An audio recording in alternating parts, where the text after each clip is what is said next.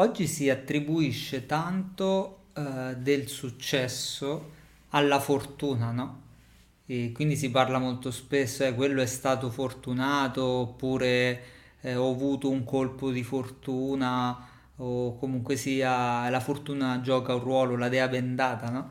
E oggi vogliamo vedere se davvero questa fortuna esiste, non esiste, e se è, diciamo, un aspetto necessario per il successo, e lo vediamo da un punto di vista sia diciamo proprio pratico, con dei consigli, sia da un punto di vista degli insegnamenti della sacra scienza dello yoga. Qui con Irene Alberici, istruttrice di Ananda Yoga, e io sono Steven Tamburo, nutrizionista e istruttore di meditazione, quindi benvenuti e bentrovati. E il tema è interessante, no? Della fortuna. Vuoi iniziare molto. A dire qualcosa tu rispetto alla fortuna? Sì, secondo la filosofia yoga la fortuna non esiste. Siamo noi che già gli dai subito tutto questo, diciamo... La demoliamo subito, attesa, fin dall'inizio. Esatto. Sì, perché secondo quelli che sono gli insegnamenti dello yoga siamo noi che ci creiamo le opportunità, no? E ce le siamo create o nel presente oppure in un passato più recente o più remoto. Addirittura le circostanze che viviamo in questa vita le abbiamo ereditate forse anche da vite passate, per chi crede nella reincarnazione, come insomma chi segue la filosofia yoga, come tante altre, diciamo, anche, sì, filosofie orientali, scuole di pensiero, ma eccetera. Non solo, diciamo. Sì. E che cos'è che determina appunto le nostre opportunità? Le nostre abitudini mentali. Perché la mente crea, i pensieri sono cose, dice Yogananda, quindi bisogna fare molta attenzione alla qualità dei nostri pensieri. I pensieri attirano a noi determinate circostanze bisogna proprio fare caso a quali sono le abitudini mentali, perché se noi abbiamo costantemente dei pensieri negativi, non sarà la volta in cui abbiamo un pensiero positivo che riuscirà ad attirare a noi il successo. Quindi è estremamente importante fare anche un processo di autoindagine, no? Di autoanalisi, vedere chi siamo, che cosa anche vogliamo diventare nella nostra vita. Esatto, questo è molto molto importante. Però qualcuno che ci sta guardando potrebbe anche dire, no? Sì, io posso pensare tutte cose belle, ma se sono, che ne so, nato in una condizione dove mi è impossibile, non lo so, attirarmi certe situazioni rispetto al mio amico che invece, per esempio, è figlio di un imprenditore, ha già la strada spianata, no? Io posso avere pensieri positivi, ma in realtà lui è fortunato, no? E quindi andiamo a smontare un po' questo tipo di dinamica. Allora, innanzitutto, come ha detto Irene, la fortuna non esiste, e quindi ci possono essere dei motivi in cui tu sei più incline al successo o meno incline al successo, e questo dipende da due fattori principali. Il primo è proprio da le condizioni in cui tu diciamo nasci, no? Quindi immagina di nascere in una condizione favorevole, quindi chiamiamola fortunata, no? E non è questo sinonimo di successo, perché comunque ci sono tantissime realtà anche molto conosciute dove figli magari di imprenditori hanno poi fatto fallire comunque sia le aziende, perché come si dice, no? La fortuna è un seme che poi va anche annaffiato, quindi se uno poi non ha l'inclinazione, l'attitudine per mantenere quella fortuna, vedi che anche se ha avuto, diciamo, quella fortuna, chiamiamola come si pensa in una prima diciamo in un primo pensiero, poi non è stata sufficiente a niente. Oppure ribaltiamo il caso, prendiamo persone che sono nate in condizioni di anche proprio umiltà, povertà, che poi hanno costruito un impero. Anche lì ce ne sono tante, e anche lì come possiamo pensare alla fortuna? Non c'è stata fortuna, c'è stato probabilmente quello che hai detto tu, da una parte pensiero, ma dall'altra anche probabilmente quello che hai detto all'inizio, cioè un seme che era già pronto ad essere innaffiato. E poi manca anche un altro tassellino, no? Perché secondo la filosofia yoga il pensiero positivo comunque va sempre unito alla forza di volontà, sì, di cui abbiamo parlato, esatto, già altre volte, però è questo binomio, diciamo, la carta vincente per poter attirare a noi le giuste opportunità. Esatto, infatti anche quello è molto importante, no? E poi magari ci dici qualcosa in più su questa cosa, però volevo finire un attimo l'aspetto di prima, no? E quindi dire praticamente la persona che appunto non ha avuto nulla nella vita, poi ha comunque sia ottenuto molto successo nella vita, quindi ha avuto grande forza di volontà, ha attivato, diciamo, tutto la sua, diciamo, tutto ciò in cui credeva, in un progetto, in un qualcosa, insomma, davvero ha dato tutte le energie solo in quell'aspetto lì, dove la concentrazione, la forza di volontà, l'energia sono tutte cose che ci portano, no, proprio a realizzare quell'aspetto là. Però era appunto necessario anche avere un seme dentro, che secondo la filosofia yoga è appunto un seme karmico. Quindi diciamo che da una parte tu nasci che puoi avere tutto o niente, ma se il tuo karma diciamo è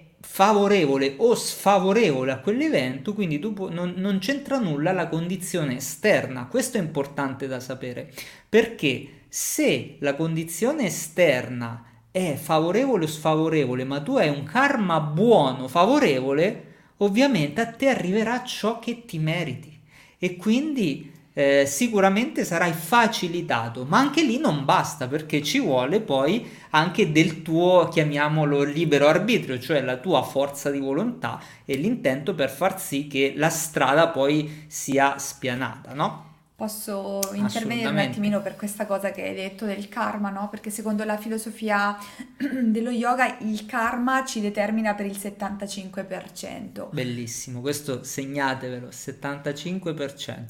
Poi ovviamente il 25% noi ce lo possiamo giocare, quindi possiamo anche mitigare gli effetti del karma, esatto, grazie al libero arbitrio, all'intelligenza che ci sono comunque stati donati, no? Poi vediamo proprio come mitigare gli effetti di un cattivo karma.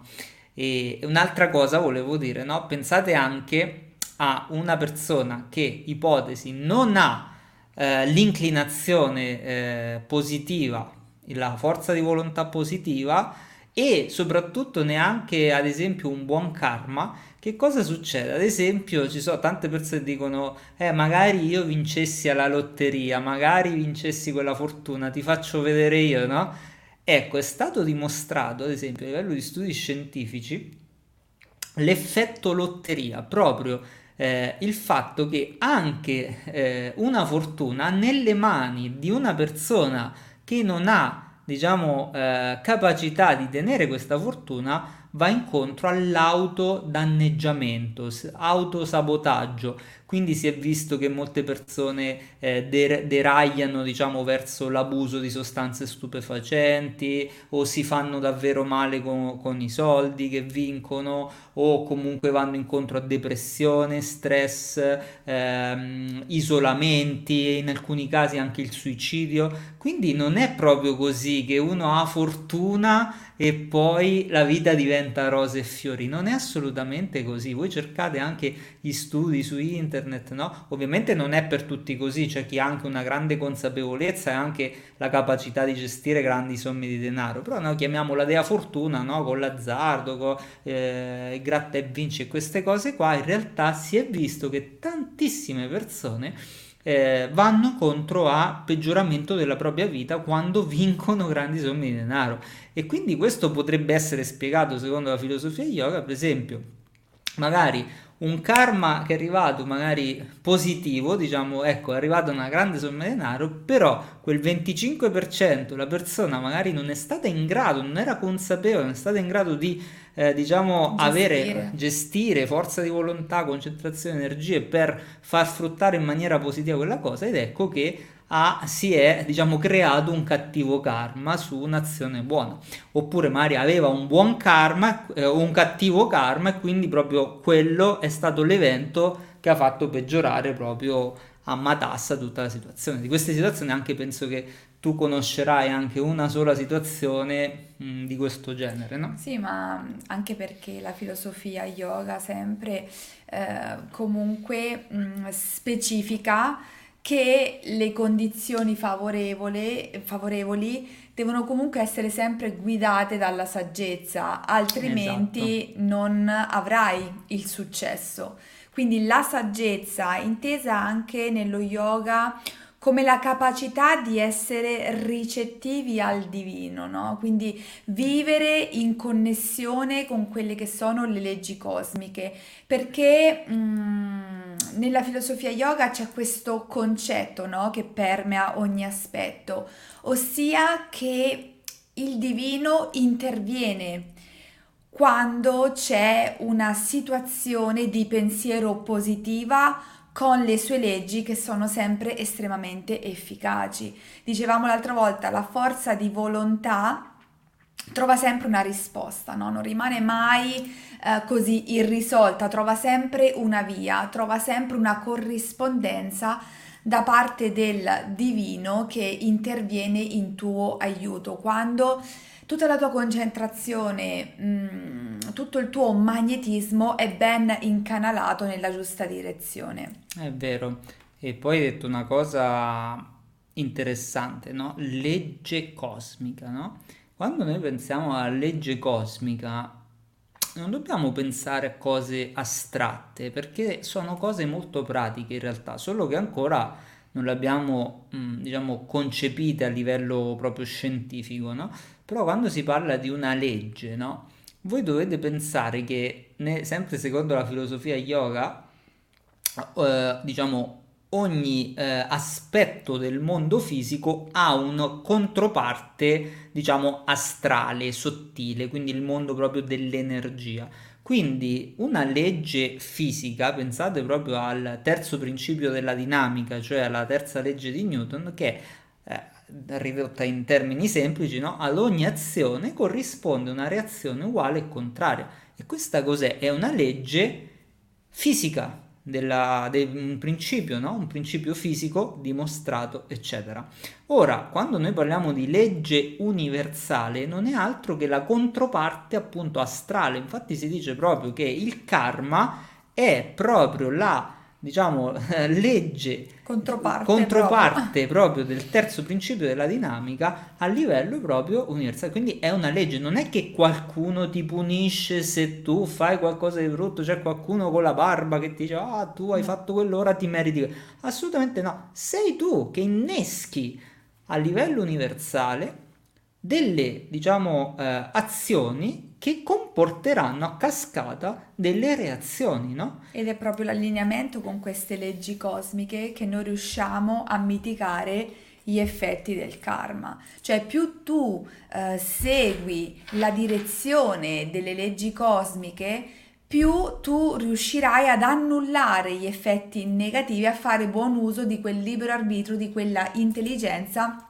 che rappresenta il nostro 25%, la nostra parte. Infatti, ad esempio, se tu nasci con un karma, ad esempio, un pochino pesante, un po' negativo, che ti capitano sempre tutte a te, capitano tutte a me, non ti devi preoccupare di vedere, no, magari a quello che non gli capita niente, oppure quante cose ti capitano. Ti devi iniziare a preoccupare di cosa sta cercando di dirmi la vita, cioè che qual è il mio dharma, che è un po' il contrario del karma, no? Cioè la mia via, fare la cosa giusta, no? Qual è la mia via? Perché se mi capitano sempre queste cose vuol dire che avrò, si può dire, no, un cattivo karma. Bene, allora inizia a lavorare su questo. Ovviamente le pratiche spirituali sono un potentissimo strumento messo a disposizione da questi maestri che conoscevano benissimo queste leggi proprio per mitigare gli effetti del karma, no? Ci sono delle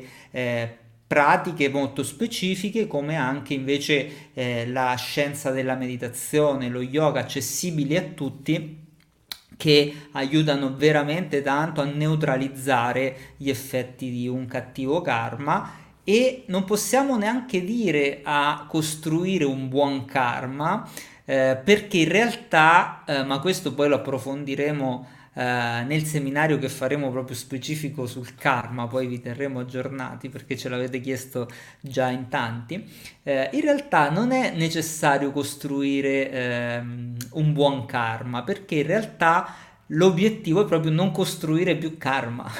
Quindi il vero obiettivo, cioè è buono avere un buon karma, per carità, tutte cose belle, ma in realtà l'obiettivo ultimo è quello di non avere più karma, cioè neutralizzare tutto il karma. Ma questo, ecco, lo approfondiremo poi. Volevo dire, visto che hai parlato delle pratiche, che la meditazione ha proprio la funzione di incanalare il potere della nostra mente, che è immenso, no? È fortissimo, proprio nella giusta direzione, gli dà proprio la direzione. Infatti è molto importante riuscire a sviluppare la giusta qualità del nostro magnetismo, ossia le circostanze, gli eventi che noi ci attiriamo hanno una sorta di corrispondenza, di assonanza con il nostro tipo di magnetismo interiore, ok? Quindi se il nostro magnetismo è di tipo materiale, quindi è nutrito da pensieri materiali, desiderio ad esempio di raggiungere ricchezze, noi attireremo quel tipo di controparte, quindi otterremo soltanto cose materiali. Se noi invece coltiviamo ad esempio dei pensieri spirituali, riusciremo ad attirare invece cose spirituali. Quindi fare molta attenzione alla qualità del proprio magnetismo. Cose più spirituali si intende ovviamente una vita più in gioia, quindi anche quello è una cosa molto pratica, non dovete pensare a cose mistiche, esoteriche, una vita dove comunque in qualche modo la strada si spiana, no? Sì, una coscienza più elevata, proprio una vita più in pace, cioè stare in pace con se stessi, meno legata all'ambiente esteriore, esatto, no? Esatto, questo perché a volte magari si può pensare, da chi magari non è dentro a questi temi, no? Chissà cos'è una cosa spirituale, assolutamente no. Alla fine l'obiettivo non è quello di diventare, diciamo, dei predicatori, piuttosto che, ma proprio di vivere una vita serena, in pace, in armonia con noi stessi in primis e con chi ci sta intorno, con l'ambiente circostante, con la natura, con... L'obiettivo delle pratiche è sempre di renderci più felici in questa vita, quindi coltivare il qui e ora. Non è, ecco, raggiungere risultati mistici, esoterici. Assolutamente no, quello anzi a volte può proprio allontanarci e distoglierci dalla vera via, no? Dalla via diretta, alla trascendenza. E quindi ecco, vedi che una persona può fare tanti sforzi, no? E ottenere piccolissimi risultati, come se... mi viene in mente, no, quella figura forse era greca, no, che spinge il masso su per la montagna, sì, e non finisce più. C'era un mito, ma non me lo ricordo, è passato troppo forse tempo. Forse qualcuno, chi se lo ricorda, ce lo scrive nei commenti. E quello però mi ricordo il fatto che sembrava che era arrivato in cima, poi invece in realtà c'era un'altra salita, capito? Quindi quello è proprio andare contro un karma, cioè andare ancora a costruire karma, sforzarsi nonostante non arrivi nessun tipo di risultato. Lì vuol dire che stai costruendo ancora un karma pesante, non stai mitigando il tuo karma, perché probabilmente è l'ego che sta scegliendo per te, io voglio arrivare là, voglio fare quello, in realtà invece la vita è solo sforzo, e quindi quella che io definisco un po' la resistenza alla vita, no? Invece se inizi a vedere che nonostante i tuoi buoni sforzi, la tua buona forza di volontà, inizi a arrivare un Il risultato non è negativo, no? Sforzarsi più che altro è vedere poi anche nella pratica, no? Iniziare a capire quando una direzione è giusta oppure sto disperdendo tantissima energia in qualcosa che non mi porta assolutamente a niente, però per la mia testardaggine, per il mio ego, per il mio orgoglio continuo e magari faccio anche tabula rasa intorno a me per andare diretto in una direzione che mi porta all'autodistruzione. Lo sforzo incessante non va confuso con quell'ostinazione dolorosa che ci provoca poi sofferenza, no? Mentre la attraversiamo. Per capire bene se le nostre energie sono canalizzate nella giusta direzione bisogna vedere un pochino anche quello che ci arriva, no? Se veniamo in qualche modo animati da un senso di espansione, se arrivano quelle buone qualità di cui parlavi prima, tipo la gioia, allora quello è il segnale che il nostro sforzo sta agendo nella giusta maniera, sta andando nella giusta direzione, quindi esatto. C'è un po' da fare questo tipo di differenziazione. Poi è anche bello ovviamente soffrire per poi gioire di un risultato, no? Come c'era quella parabola molto famosa che diceva, no? Mi sembra, nell'andare semina il raccolto e getta le sementi e piangi, ma nel tornare raccogli e sii felice, no? Una cosa del genere, non me la ricordo precisamente, perché è ovvio che è necessario uno sforzo per ottenere qualsiasi cosa. Il problema è quando ti sforzi ma non c'è più gioia e non c'è neanche risultato. Ok, questo è importante. Invece poi vedi, ci sono tante altre persone che invece con un minimo sforzo ottengono grandissimi risultati, no? Magari noi si pensa comunemente, dici guarda quello come fa a avere che ne so, così successo, gli viene così facile magari fare quell'aspetto, magari qualcuno per esempio diventa facilmente un artista, cioè ha subito quell'attitudine al disegno, un altro, cioè, vediamo molto spesso di bambini che suonano il pianoforte come dei maestri, pensiamo anche Mozart e quindi quella è ovviamente un'indicazione di qual è una tua inclinazione, un tuo seme karmico positivo che puoi coltivare, no? Quando le cose ti vengono bene, no? E questo pure è una cosa importante da capire. Quindi tu domandati, io sto agendo secondo il mio dharma, quindi sto facendo la cosa giusta, mi viene bene quello che faccio con il giusto sforzo, oppure sto continuando a lottare per qualcosa che non è diciamo che non risuona con le mie corde. Magari allora puoi pensare c'è proprio un aspetto, no? A livello proprio diciamo di strategia, di capire i propri talenti, no? Dove da una parte uno dovrebbe mettere tutto su una colonna, dovrebbe mettere tutte le sue qualità, cioè cosa è bravo a fare, no? E quindi tu lo puoi scrivere. Poi dall'altra parte ci metti non cosa sei bravo a fare, ma cosa ti piacerebbe fare, ok? Quindi da una parte quello, dall'altra cosa ti piacerebbe, e sotto praticamente provi a vedere se qualcosa combacia per crearci ad esempio una professione, no? Questa è una cosa molto carina che si può fare, perché magari ti aiuta proprio a capire qual è il tuo diciamo buon karma, il tuo dharma, fare la cosa giusta. E vedi che qualche persona magari si ritrova a dire ma in realtà quello che faccio proprio non mi piace, perché a me in realtà piace, che ne so, ho il pollice verde e ci potrei addirittura fare un lavoro, ma in realtà è da una vita che sto facendo tutt'altro, no? Ad esempio, appunto, Yogananda dice che l'autoanalisi è una cosa importantissima, no? Guardarsi dentro. È molto importante avere dei piani, quindi anche coltivare lo spirito di iniziativa, che è un po' la nostra parte creativa, e poi cercare di dedicare tutto il nostro talento in quel progetto.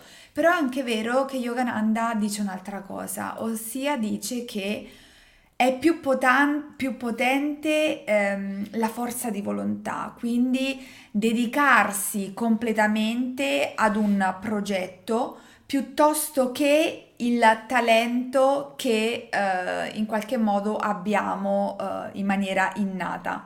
È molto più potente ed efficace sforzarsi.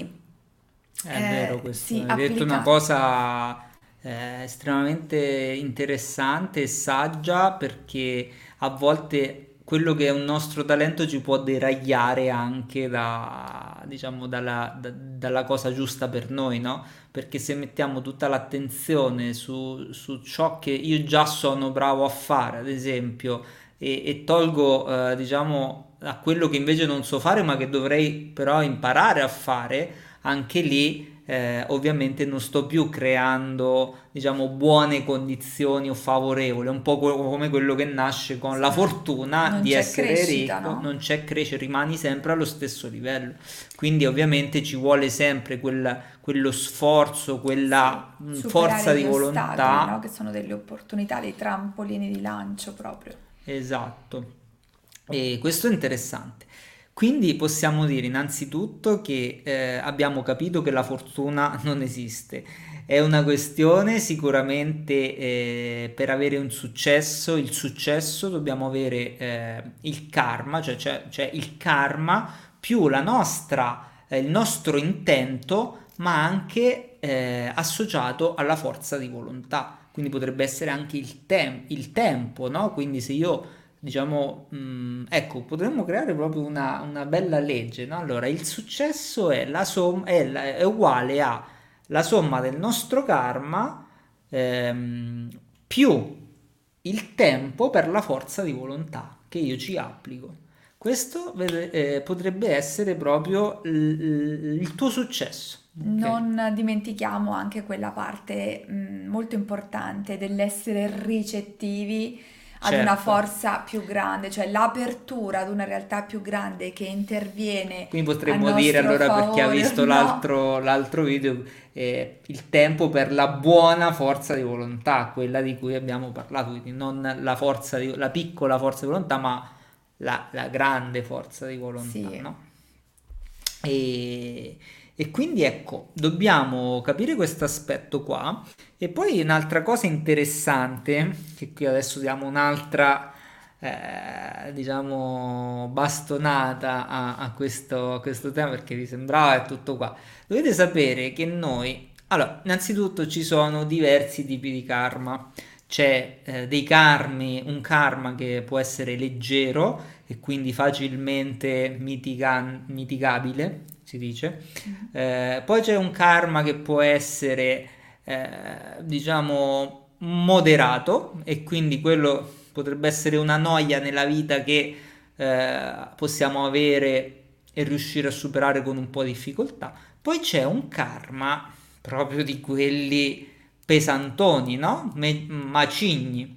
E noi, diciamo, nella nostra esistenza, in tutta l'esistenza, ne abbiamo accumulato tantissimo di questo karma, anche dei macigni, ma secondo la filosofia yoga in ogni incarnazione questi semi karmici, macigni, ne abbiamo massimo 2. Quindi tu immagina che a livello proprio della tua, chiamiamola anima, hai tanti macigni e in questa vita ne hai solo 2. Quindi tu adesso ti puoi chiedere quali sono i 2 problemi più importanti della mia vita. Ecco, se ti sai rispondere a questa domanda, probabilmente hai scoperto qual è a livello animico la scelta che hai fatto per questa incarnazione, e quindi quali sono i tuoi semi karmici su cui dovresti impegnarti a lavorare. E che consiglio possiamo dare? Ad esempio, mi viene in mente, no? Non lo so, una persona che ha, non lo so, grandi responsabilità a livello familiare, ad esempio, no? E può agire in 2 maniere. O da una parte, no? Per esempio, ecco, mi viene in mente l'esempio di una persona che conosco, che ha praticamente tantissimi nipoti, e quindi questa persona non ha mai tempo per fare ciò che vorrebbe fare nella sua giornata, perché è una nonna giovane che però ha tanti nipoti.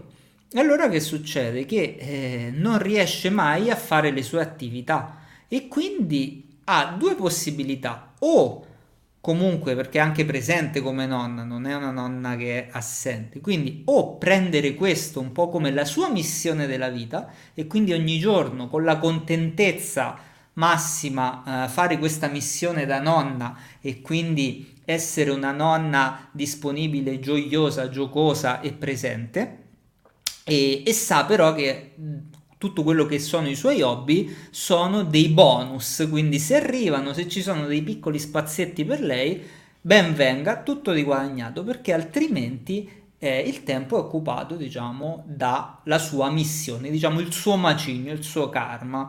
E questo vuol dire mitigare il karma con le azioni della vita. Se invece tutto il giorno si lamenta di nipote e non posso fare niente per me stessa, devo stare sempre dietro a loro, e allora mangio male, e allora fumo tanto, e allora pur so presente, sono una brava nonna, pur non è che faccio mancare cose ai nipoti, ma sono lamentosa poi con la mia vita, quindi mi occupo al 100% di loro, ma con la mia vita io non mi tratto bene, sono lamentosa e sono nervosa perché non posso fare questo, quello e quell'altro, mi nutro male, non trovo un minimo di tempo per attività fisica, ecco allora io sto appesantendo ulteriormente il mio karma.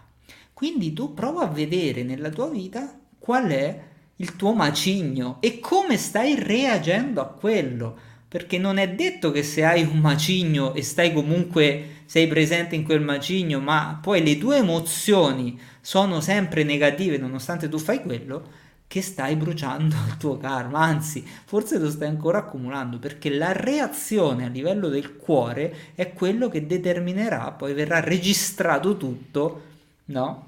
In questa, diciamo, dinamo che è sempre in movimento, ok? Questo penso che è importante, no? Come no? Sicuramente. E infatti alla fine, no, quello che avevi detto l'altro giorno, che cos'è che conta quando lasceremo il corpo? Diglielo tu. Qual è la cosa più importante che conta quando lasciamo il corpo? Quanto avremo amato. Quanto avremo amato. Questa è la cosa più importante che conta, e quindi se noi davvero vogliamo mitigare il karma dobbiamo allinearci, diciamo, con queste leggi cosmiche, agire con il giusto intento e poi iniziare pian piano a non essere troppo presi da cose che in realtà ci allontanano da quello che invece è la nostra missione di vita. Quindi è semplice alla fine, basta dire ok, io sono nato con questa sfiga che diciamo che nel cristianesimo, no, è chiamata la tua croce, no? Ognuno ha la sua croce, alla fine la sua croce può essere nella filosofia yoga proprio il suo karma, il suo seme, no? Ogni difficoltà è un'opportunità, esatto. Secondo quello che ci dice Yogananda. Quindi il Buddha anche diceva la fortuna non esiste, quello che voi intendete per fortuna è semplicemente una realizzazione facile dei vostri desideri, ma in realtà quello che è realmente la fortuna si chiama karma. Ok, questo spero che sia, diciamo, chiaro. Un pochino chiaro oggi, perché era quello l'intento, no? E quindi uno può anche dire, quindi allora uno il destino è già prestabilito su questi casi. No, abbiamo detto che per un 75% diciamo di sì, anche se poi sono sempre risultati delle nostre azioni, non è tanto un destino, è un destino che ci siamo già creati, ma che possiamo ribaltare. Quindi è un po' come se io devo passare in mezzo a una strada spinata, no? Quello è il mio karma. Allora posso fare tre scelte: o giro e guardo un'altra parte, quindi non risolvo un bel niente, oppure passo tra i spini e allora lì mi faccio male, perché diciamo, se passo tra i spini sicuramente mi ferisco, oppure mi posso impegnare nella mia vita a togliere pian piano tutti gli spini per, diciamo, riuscire a seguire il mio sentiero, no? Questo è molto bello. C'era una storia proprio del Buddha che diceva, no? C'era un discepolo con il suo maestro che stava lì da anni in una grotta E allora il maestro, mentre era in meditazione, magari da più ore, 10-12 ore che meditava, gli arriva la visualizzazione di questo discepolo che sarebbe morto dopo 8 giorni.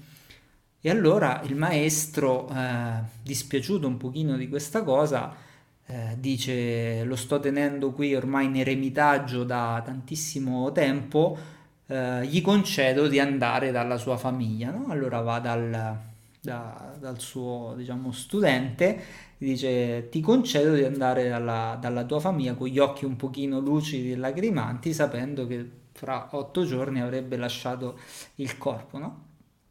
Allora lo studente dice: ma davvero, grazie mille, grazie, contentissimo. Si incammina in questo, diciamo, lungo viaggio per arrivare al paesino dove abitavano i suoi genitori e la sua famiglia.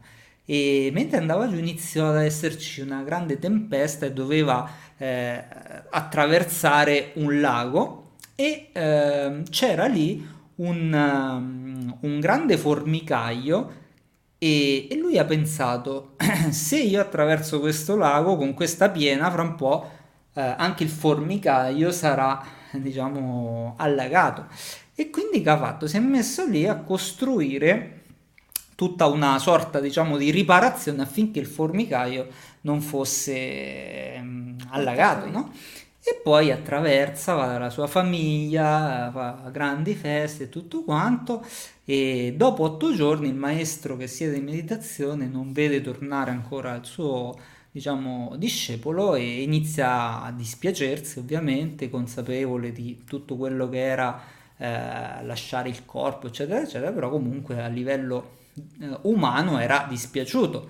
E invece nel 9° giorno torna il discepolo, e loro lo guardano un attimino in maniera un pochino stupefatta, con tanta contentezza, e poi gli è arrivato un messaggio che il suo karma era stato mitigato proprio perché aveva salvato un formicaio, no? Questa è una storia molto semplice, una storia quasi banale se vediamo, però in realtà è perché proprio con le piccole azioni fatte col cuore, davvero di cuore, quindi karma, e anche un buon karma si crea con l'azione senza interesse, senza l'attaccamento al risultato. E quindi è questo, quando noi agiamo di cuore significa questo, che non c'è più quell'attaccamento al risultato.